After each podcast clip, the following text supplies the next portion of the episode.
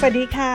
ขอต้อนรับทุกท่านเข้าสู่พอดแคสต์ No More No Ball ฟังดีไม่มีเบื่อโดยเออรพันธ์บัวประชุมจาก BPLAM ค่ะ หลายคนที่วางแผนภาษีกันตั้งแต่ต้นปี และที่บริษัทมีกองทุนสำรองเลี้ยงชีพให้ด้วย ก็มีคำถามถามเข้ามาว่าถ้าสะสมกองทุนสำรองเลี้ยงชีพ 15%และบริษัทสมทบให้เท่ากันด้วย แบบนี้ควรลงทุนในกองทุนรวม RMF อีกไหม แหม น่าอิจฉาจังค่ะที่บริษัทสมทบให้ถึง 15%ด้วยแบบนี้สำหรับใครที่สงสัยกันอยู่ บอกก่อนเลยค่ะว่าลงทุนได้ค่ะ งจากการลงทุนในกองทุนรวมเพื่อการเลี้ยงชีพหรือ IMF เราสามารถลงทุนได้สูงถึง 30%ของเงินได้ทั้งปี แต่รวมทั้งปีแล้วต้องไม่เกิน 5 0 0 0 0 0บาท เมื่อรวมกับการลงทุนในกองทุนสำรองเลี้ยงชีพที่เราสะสมไว้กับบริษัท และประกันชีวิตแบบบำนาญ ดังนั้นเอแนะนำให้ลองดูก่อนว่า เงินที่เราสะสมในกองทุนสำรองเลี้ยงชีพ 15%นั้น เมื่อรวมทั้งปีแล้วเป็นเงินสะสมเท่าไหร่ หากรวมเงินสะสมทั้งปีถึง 5 0 0แสนบาทแล้ว หรือบางคนก็เกิน 5 0 0แสนบาทไปนานแล้ว แบบนี้เอบอกได้เลยว่า ไม่จำเป็นต้องลงทุนในกองทุนรวม IMF แล้วค่ะ ยกเว้นเสียแต่ว่าเราเคยมีการลงทุนในกองทุนรวม IMF มาก่อนหน้านั้นแล้ว ถ้าเป็นแบบนี้เอแนะนำให้ลงทุนอย่างน้อยๆ 500 บาท หรืออาจจะ 1,000 บาทเอาไว้ก็ได้ เพื่อจะได้ไม่เสียสิทธิ์การลงทุนในกองทุนรวม IMF อย่างต่อเนื่อง และตอนยื่นภาษี อย่าลืมกรอกเงินลงทุนในกองทุนรวม IMF ด้วยนะคะ ส่วนใครถ้ายังไม่เคยลงทุนในกองทุนรวม IMF มาก่อนเลย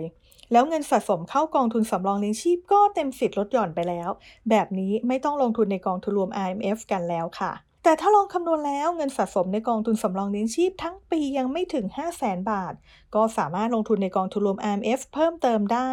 ส่วนจะลงทุนเพิ่มเติมได้มากน้อยเท่าไหร่เอ๋ลองยกตัวอย่างแบบนี้ค่ะ สมมติรายได้ต่อเดือนเดือนละ1 0 0 0 0แสนสะสมเข้ากองทุนสำรองเลี้ยงชีพ 15%ในขณะที่บริษัทก็สมทบให้ด้วย 15%เท่ากัน เราสะสมเดือนละ 15,000 บาท บริษัทก็สมทบให้เดือนละ 15,000 บาท รวมทั้งปีเราสะสม เท่ากับ 180,000 บาท บริษัทก็สมทบให้ 180,000 บาทเท่ากัน แต่ส่วนที่เราจะนำมาลดหย่อนภาษีก็คือส่วนของเงินสะสมที่เราสะสมเท่านั้น เท่ากับสิทธิ์ลดหย่อนภาษีจากการลงทุนทั้งหมด 500,000 บาท เราใช้ในส่วนของกองทุนสำรองเลี้ยงชีพไปแล้ว 180,000 บาท ยังสามารถใช้สิทธิ์ได้อีก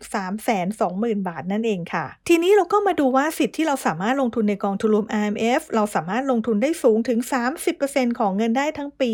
ซึ่งเท่ากับว่า RMF เนี่ยเราลงทุนได้มากกว่าด้วย เพราะว่าเป็นเงินได้ทั้งปี ดังนั้นหากเรามีโบนัส หรือว่ามีรายได้อื่นๆ เพิ่มเติมที่ต้องเสียภาษี ก็สามารถนำมารวมคำนวณเป็นเงินได้ แล้วก็ใช้สิทธิ์ลงทุนได้ อย่างเช่นตัวอย่างนี้ค่ะมีโบนัสให้อีก 2 เดือน เท่ากับว่ารวมทั้งปีนะคะ มีรายได้เดือนละ 1 0 0 0 0แบาท รวมเป็น 14 เดือนก็เท่ากับรายได้ทั้งปีคือ1ล้าน4แสนบาท คูณกับ 30%ที่เราสามารถลงทุนใน IMF ได้จะเท่ากับ 4 2 0 0 0 0 บาทนั่นเองค่ะ แต่อย่าลืมว่าสิทธิ์ลดหย่อนรวมทั้งหมด เราสามารถใช้ได้เพียง 5 0 0แสนบาทเท่านั้น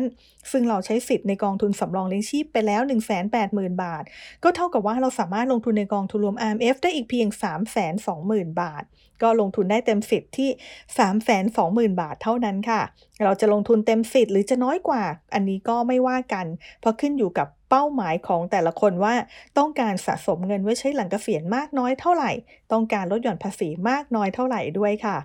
ส่วนใครที่อยากสะสมมากกว่านี้แต่ว่าสิทธิ์ทางภาษีเต็มแล้ว ก็ลงทุนเพิ่มเติมในกองทุนเปิดทั่วไปได้ ยิ่งลงทุนได้เร็วก็ยิ่งมีโอกาสได้เงินก้อนใหญ่ได้เร็วขึ้นด้วยค่ะ แล้วพบกันใหม่ครั้งหน้ากับ No More No Ball ฟังดีไม่มีเบื่อ โดยเออรพันธ์บัวประชุมสำหรับวันนี้ สวัสดีค่ะ